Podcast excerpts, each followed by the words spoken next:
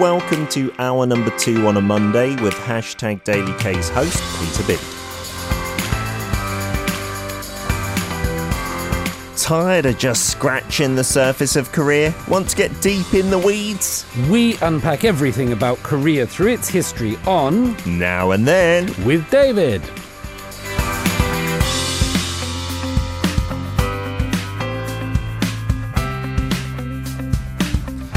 It is time to let go of any preconceived ideas that history is boring and difficult. Every Monday we learn about various parts of Korea's history linked to everyday events with doctor, professor, father, unfortunately Liverpool fan David Tizard, kind of in the studio. Hello, David.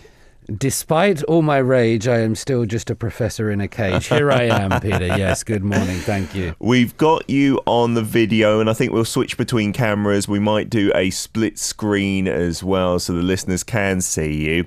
Uh, just to my left, and listeners, if you were on board from a year ago, you'll remember when we used to have our guests in the separate studio, and Good Morning Soul has been doing it for quite a while as well. And uh, I think we can share this with our listeners because it might help them understand the COVID rules and regulations at the moment. You're going to tell them about the animal magnetism I have and yeah. how you had trouble being so close to me. It's the new season, and yeah. I just felt my testosterone was yeah. bursting at the seams. It happens, you know. I'm glad that you're comfortable with that and sharing that with the nation, Peter. Yeah, but I don't want it on a video stream, which yeah. will be immortalised in memes forever. But yeah. do you mind sharing why we, we're doing this, David? Is that okay? Yeah, absolutely. It's absolutely fine to share. So uh, somebody in our family has contacted COVID. Mm-hmm. Uh, they've been isolating in the house. Yep. I've I've since come to Seoul and isolated myself there. Mm-hmm. Uh, tests negative this morning. Great. No symptoms. Um, mm-hmm. But I think it it reflects what's happening in South Korea at the yes. moment. I was reading a very interesting thread from a viro- virologist uh-huh. um, on social media who said that because South Korea had done such a good job at protecting itself mm-hmm. previously, now the numbers are really ramping up, like something we've never seen before. Sure. And so that's where we are now. Yeah, and we're keeping safe. Yeah, so it's the just in case, like David said, he's tested negative, and that's the uh, the rules at the moment. Even if someone in your house has COVID, as long as you test negative, you can go out and about. Because as David said, record-breaking numbers. If everyone stayed at home who had a close contact, no one would be working in Korea. I've got lectures today. I checked with the university and they said go to class. So, yeah. Uh, yep, there we are. Well, you can tell them what Pop Hop, our listener, said. David has the cooties. No, he does not have the cooties, is the message today. Uh, Sarah asked us earlier, and I think it's a good segue into today's topic, mm. what the weather is like in Korea at the minute today. It was a little bit chillier than it has been over the past couple of days. I think we've forecast some rain here in Seoul, maybe after about lunchtime, and that's been really welcome rain that we had across the weekend, right? Absolutely. It's made running a bit easier, but the, the rain is very important. So one of the topics that we're, the topic, I should mm-hmm. say, that we're going to be talking about today are these forest fires that for about the last ten days mm. have, have spread across a certain part of Korea. Yeah. Over the weekend, there has been rain, there's been drizzle, there's been heavier rain, depending where you are. Mm-hmm. But as you can imagine, that plays a really important role in helping to contain these. It's nature's fire extinguisher. Yes. uh, in, in so much, because particularly in spring, this is something I'd never really noticed before in Korea, just mm. about the weather, Pete. It's really dry here yeah. in South Korea. And you'll see people, there's none in here at the moment, have like humidifiers in their desks just blowing steam at them. Yeah, like the mini ones have really started trending the past few years. I had one last year with me because a fellow like radio person was like, it's really good for your voice and your throat and you don't want to lose that. Yeah. And it was just Just one that you charge, and it was about the size of a tumbler, and I just put it next to me on the desk. I don't know if it did anything, but it looked cool. It had like fancy lights and everything. It looked cool. One of my a few students had it while I was doing online Zoom, and it kind of looked like they were smoking or in concert sometimes because I kept seeing this smoke coming across. Yeah. But it's very dry in South Korea, and so for your voice, uh, for your skin, mm. things like this, humidifiers, but for the weather. Yeah. And it plays such a big role. How dry it is means even any spark can mm. become incendiary. Yeah. And and rain, the drizzle that we've had has been so good this weekend. Yeah, because we do have quite a few of those helicopters that you often see dispatched when there's a forest fire. Inevitably, every year around this time, there is yeah. one or two, yeah. and it depends on the scale. But they really cannot do anything compared to what the clouds can bring. Absolutely. And, yeah, in yeah, terms yeah. of extinguishing them. So this one that's been raising for what, or raging for what yeah. seems like a record time, it's apparently, what, the biggest ever? The most devastating ever? It's it, it's pretty big. I think once the dust settles, uh, mm. we'll have a better idea. But there have been many over the years, and this is actually quite a, a regular event. Mm. Um, certainly, we see forest fires. We've seen them in Australia recently. We've yep. seen them in certain parts of America. Other parts of the world experience this.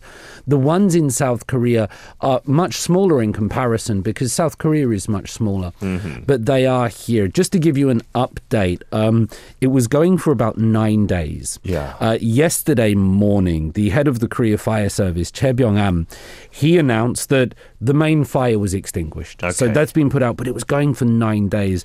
When he gave an update on everything that had unfolded, Uh, nearly six hundred fifty houses destroyed. Mm-hmm.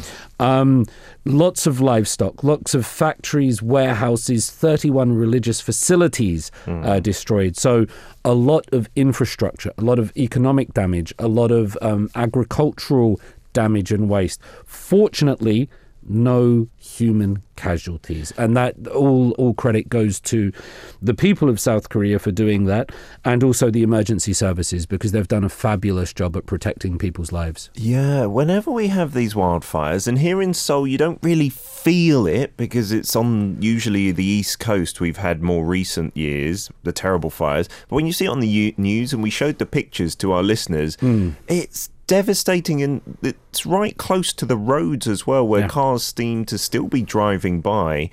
Um, but I always am really surprised, in a good way, that there are such few, if any, casualties. It seems like every year. It's unbelievable. They do happen every year, and, and forgive me, listeners, I can't see the pictures that Pete, so they mm. might help to, uh, give you an idea of what's going on.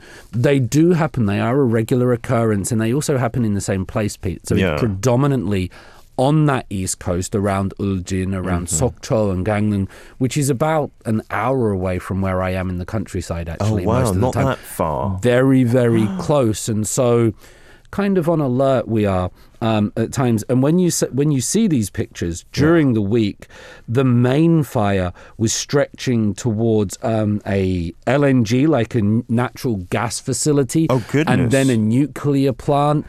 And when it came on the news that these fires were going towards these installations, yeah. and you were seeing this just after the situation in Ukraine and mm-hmm. such forth, it really felt apocalyptic. Yeah. I, I don't use hyperbole often, but when you saw these fires going towards these um, reactors and gas containers, and you realized humans cannot really control this or stop this. It's not a matter of will. It's not a matter sometimes of uh, prayers, but mm-hmm. we need infrastructure. We need nature to cooperate in helping to control these things. Absolutely. And thank goodness it has come to the rescue just in the nick of time as well. I wasn't aware of the potential. It would have been huge damage then caused through that L N G plant and a nuclear reactor. I don't even want to think about I that. I was looking it on the news and I was watching it, and then I asked my brother-in-law, because it was all in Korean. I said, I joked, that's not a nuclear, good job that's not a nuclear reactor. He looked at me and he went, David. Yes, it, is. it is. Oh my. Practice your Korean. Goodness, that is insane, isn't yeah. it? And yeah, I've, I've, I've heard on various like news shows it being called perhaps the biggest ever or mm-hmm. the longest ever continuous yeah. in terms of being a big blaze. And I don't know, many of our listeners saying it's crazy how we're seeing more and more and bigger and bigger forest fires, not just in Korea, yeah. but around the go- yeah. globe. And I feel that way as well. I wonder if it's just because we're in this time and we're just like uh, attuned to it more. But it does feel like we've not seen this before to this scale and this frequency. I'm sure climate change is playing a, a little role. I think there might be a little bit of confirmation bias in mm-hmm. it, because they did happen in the past. And I, I, I might go into the history of some of them, but there were more deaths in the past as well. Mm. Now we have social media. The information gets out, those alert systems yeah. that you're well aware of or touch. Just to give the listeners some idea of size, um, how big these fires were. So it, it stretched across various provinces, and it's always measured in hectares. Mm-hmm. And you're like, what's a hectare? Is yes. that like a Russian scientist or something? It sounds a bit like one, doesn't yes.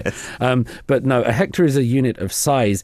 To put it into football fields. So uh-huh. I heard you ragging on Liverpool earlier. Yes. Let's do it in football fields.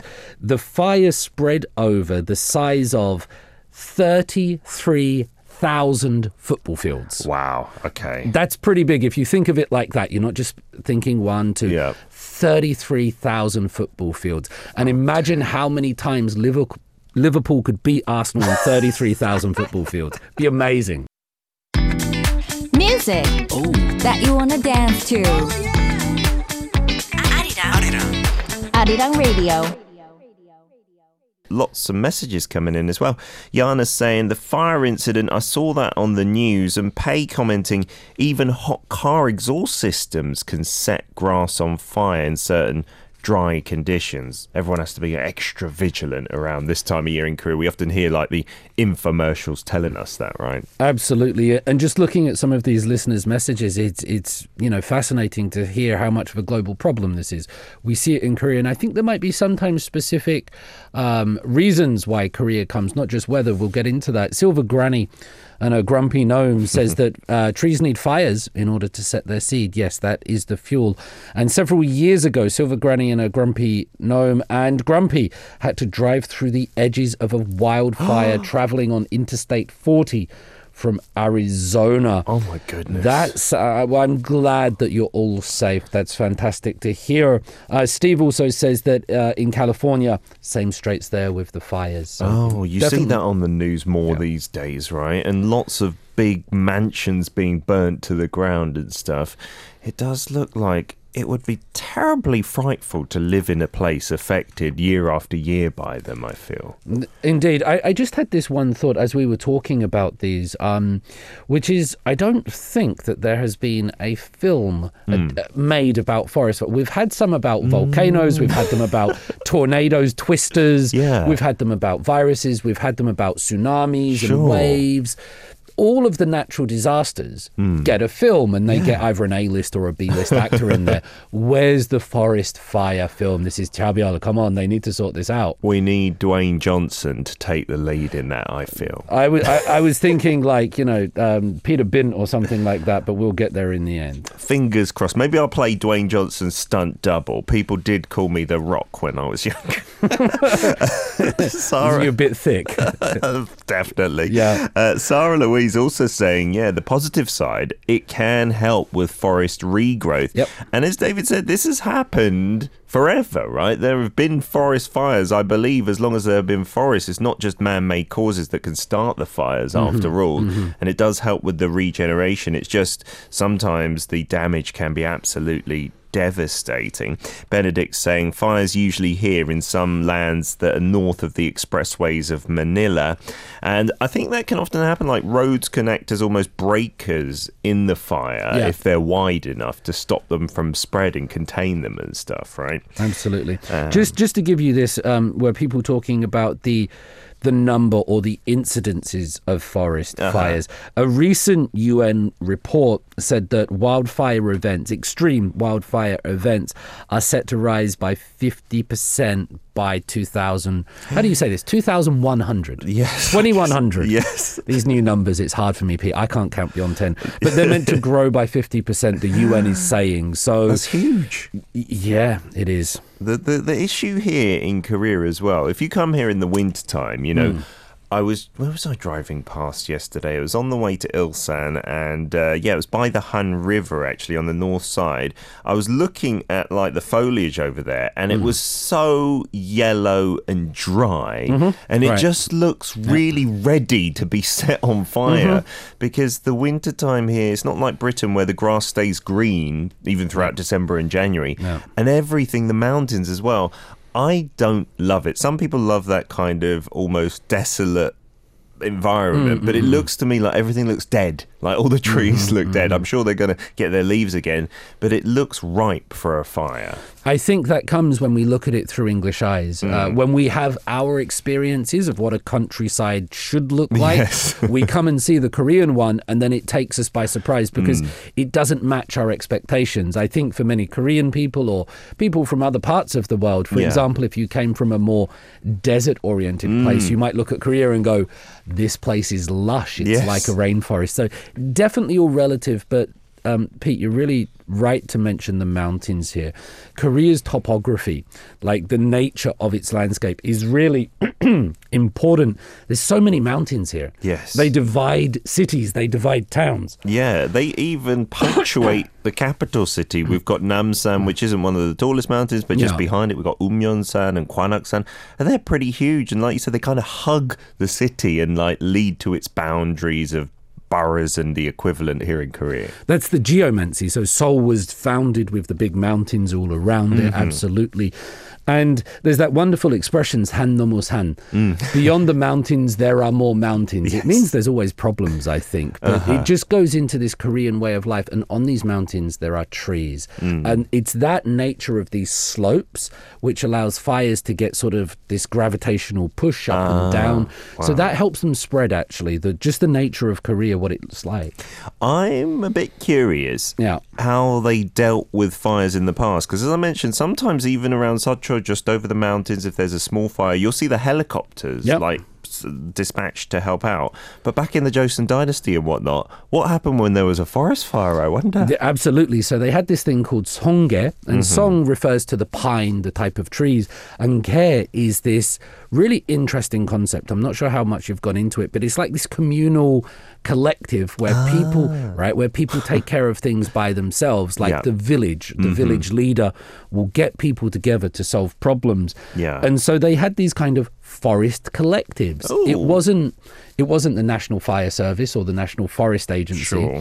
but they, they did have these during the Joseon Dynasty. People were responsible for maintaining the forest, and there were also loads of laws. So for example, if somebody cut down somewhere from one to ten young trees that yeah. they weren't allowed to cut down, uh-huh. they would be given fifty blows. There oh. would be, you know, physical punishment uh-huh. here. If they cut down large branches, thirty blows. And also monetary fines in this. So there was a system of law that said if you went into the forests and if you started cutting stuff down that wasn't uh-huh. yours, if you started messing with nature, you'd be physically punished wow. and punished that way. And that was their... That was the, the Joseon Shide, Joseon Dynasty's way of managing the natural environment. Oh, so with a stick, basically. yeah, punish you. Maybe the one you cut down as well. Yeah. Uh, that's interesting, isn't it? Like, so I guess looking at how precious the forest would be mm-hmm. in that case, rather than maybe the threat of a fire and like clearing them away to stop a fire, I suppose. There's also case. This idea, Pete, that the, you know, this goes into land ownership. And mm. this was a big part in the division of Korea and the colonization of Korea. Who owns the forest? Sure. Who owns the land that you walk on? So, you know, if your house is in danger, you feel possession of that and you want to protect it. Sure. But if the public forest is burning, then who owns that? So there is this mm. ownership. And during the Joseon Dynasty, you had, and to us, there's still an element of it today, these forbidden forests. There was oh. about a thousand of them uh-huh. that were used exclusively by royals. So during the Joseon Dynasty, certain forests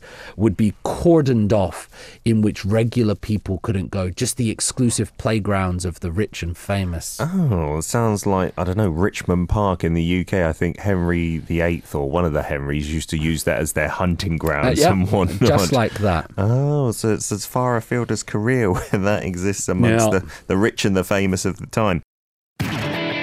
Now, now. All about Korea. Korea. Arirang Radio. Lots of opinions, and this interesting picture sent in from Derek Gunther saying, check out this graphic from Minute Earth, a great book for kids, and it explains how it's partly because we put out so many natural fires that we increase the density of the forest, which actually promotes larger fires, or so they say. Uh, wow, and they've got it in a really digestible diagram for children. Uh, they talk about other questions such as how did whales get so big? etc, et cetera, and then they look at the density of forests when we put fires out compared to when we don't. That's interesting. Are we causing more bigger blazes by putting out blazes when they start? Who knows? I'm sure the best, the world's best scientists and uh, forest people are on this, and they will all have their opinions. Yes. But yeah, that's really interesting. Thank you for sharing that. Here's another one that um, perhaps we haven't focused on enough, but um, Kay in the Caribbean gives a really important point here, which is that, of course, our hearts go out to those affected by the fires in any way, but I also feel terrible for the animals. Mm, yes. Now, you imagine this. This must be, um, because there have been, there has been a lot of livestock uh, lost in these recent fires. And, Absolutely. Uh, you come, we have the ability to discuss, to communicate, to do these things for mm-hmm. animals trapped in those situations. And especially sometimes if they are trapped in agricultural conditions mm-hmm. from which they cannot escape, what responsibility do we as humans have then? That's a, it's, it's a really profound point, and I suddenly feel sad. Yeah, we did a heartwarming story, a really hopeful one, and I even told my kids afterwards. We did it on the show last week. Uh, it had done the rounds in Korean media. There was mm. this old couple mm. who were raising just twenty cows on their farm, mm. and they were raising them like kids almost, and as they were yeah. evacuating, they realised, oh no, they're trapped in the cow shed. Yeah. So they went back, risking their lives somewhat, and just opened up the gates and like shouted to the cows, shoo, shoo, you know, get out. Right. They returned the next day and everything was burnt to the ground, but the cows had returned to the site of the cowshed, all twenty of them. Wow. And it was uh, giving hope to people in the region, and kind of, I think, giving the message as well, at least open the doors and let yeah. give them a chance, yeah, yeah, you know. Yeah. But I guess when you're like in that frenzy of, oh no, a fire's coming, it might not be the first thing on your list, but you're right. What responsibility do we have? Mm, yeah. But those cows came back for food, didn't they? Probably like, hungry, on. yeah. We're, we're hungry. Where's where's this food? I, I'll tell you another heartwarming story. I, I love that one, Pete. That's brilliant. Um, I saw it on the news this morning, so apologies if I don't have any photos, but it was mm-hmm. kind of... But restaurants in restaurants and cafes in and around the areas of Uljin and Gangneung, mm-hmm. they were advertising uh, free meals, free wow. coffees, uh, free jjajangmyeons and things like that, for people that were contributing, mm-hmm. for the emergency workers, because although we are here in a, you know, conditioned studio room in a cage and things like that, yeah. th- there are people out there risking their lives in, in conditions mm-hmm. that come close to hell, yes. you know, literally. And so there was these cafes and restaurants, and they were offering free food, free services. And it was really nice to see that in this world of capitalism and things like that, we can... we can help people. Yeah, and just realise what's important. You don't need to take a fee. And we did uh, have some photos to show you where it says, yeah, 커피와 음료 uh, 무료 제공해드립니다 mm. to everyone working on these forest fires. Like you said, in awful conditions.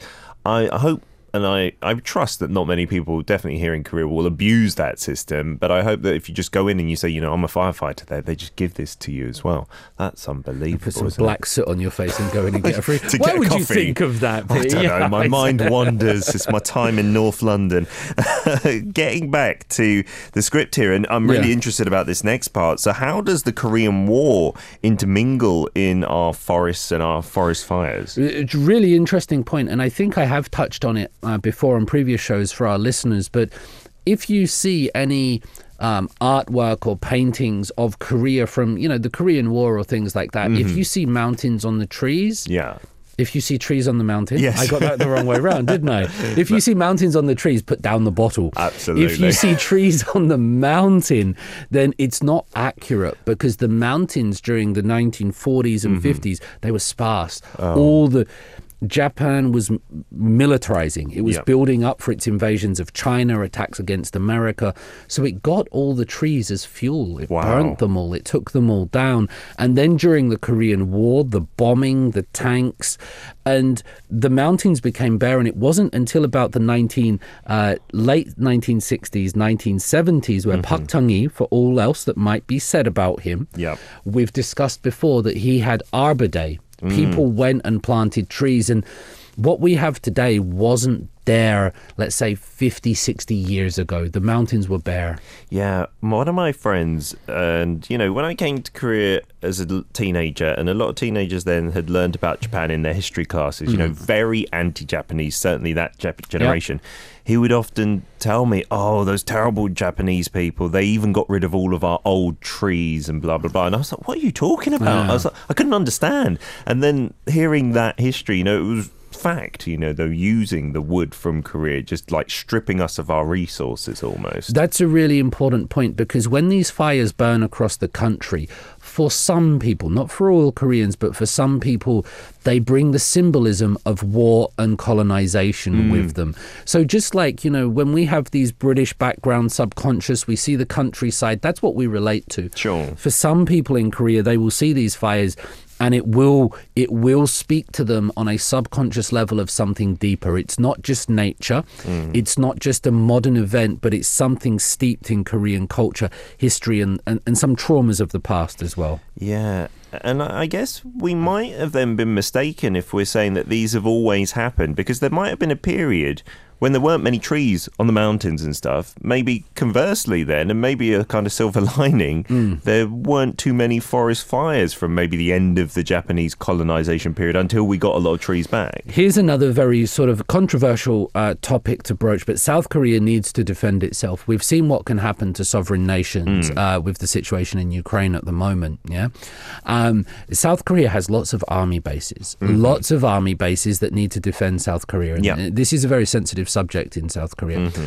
Um, but a lot of those bases are in this area, and sparks from ammunition, from guns, from firing, from practices. Oh. These can be sparks. Now, I'm not saying they always are or yep. they always do, mm-hmm. but this can be, of course, it can also be natural weather. It can also be cigarettes and citizens not behaving themselves. Sure. But having this kind of necessary military defense also does increase the possibility mm. of a forest fire, and that might be why we see more of them today. Mm-hmm. Whereas in the in the Joseon Dynasty, for example, if you have bows and arrows and horses rather than T N T and dynamite, yeah. less flammable.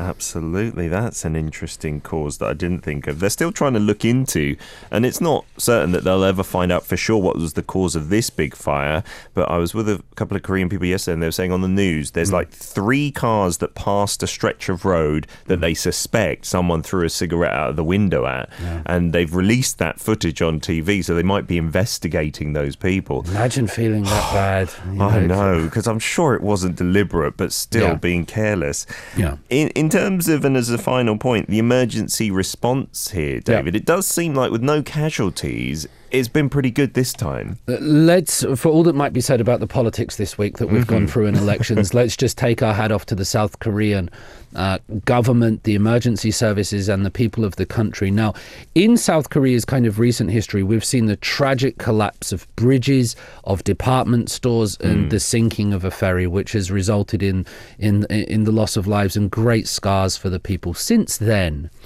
there has been this effort to send out emergency messages. I don't mm. know if you've noticed this. Yes. But we get in South Korea on our phones emergency messages that you can't turn off, informing yep. you of, of fires, of hot weather, of mm. extreme rain. It might seem a little bit over the top at the times, you know, because your phone's always going. Yeah, you're just like, not another one. Not another one. And you, you do worry about the boy that cried wolf. But mm-hmm. let's have a look. In this situation, there were no casualties. Mm-hmm. And this was a huge fire. And so if those messages annoyed us a bit, but they saved even one life, fair play to them. I'll take that all day long. Yeah, they're amazing, because I think they're location based as well. If I'm in a different part of the country, it'll tell me like the figures for COVID that day or something, or someone gone missing in that area. So That's for the right. fires, yeah. it must be really useful to be able to send out that blanket message, get out, evacuate. Mm-hmm. Perfect stuff. As ever, David, you've been perfect, apart from the Liverpool chat. Well, it's unavoidable with you. Uh, but we'll see you again next Monday. Stay safe. Thank you.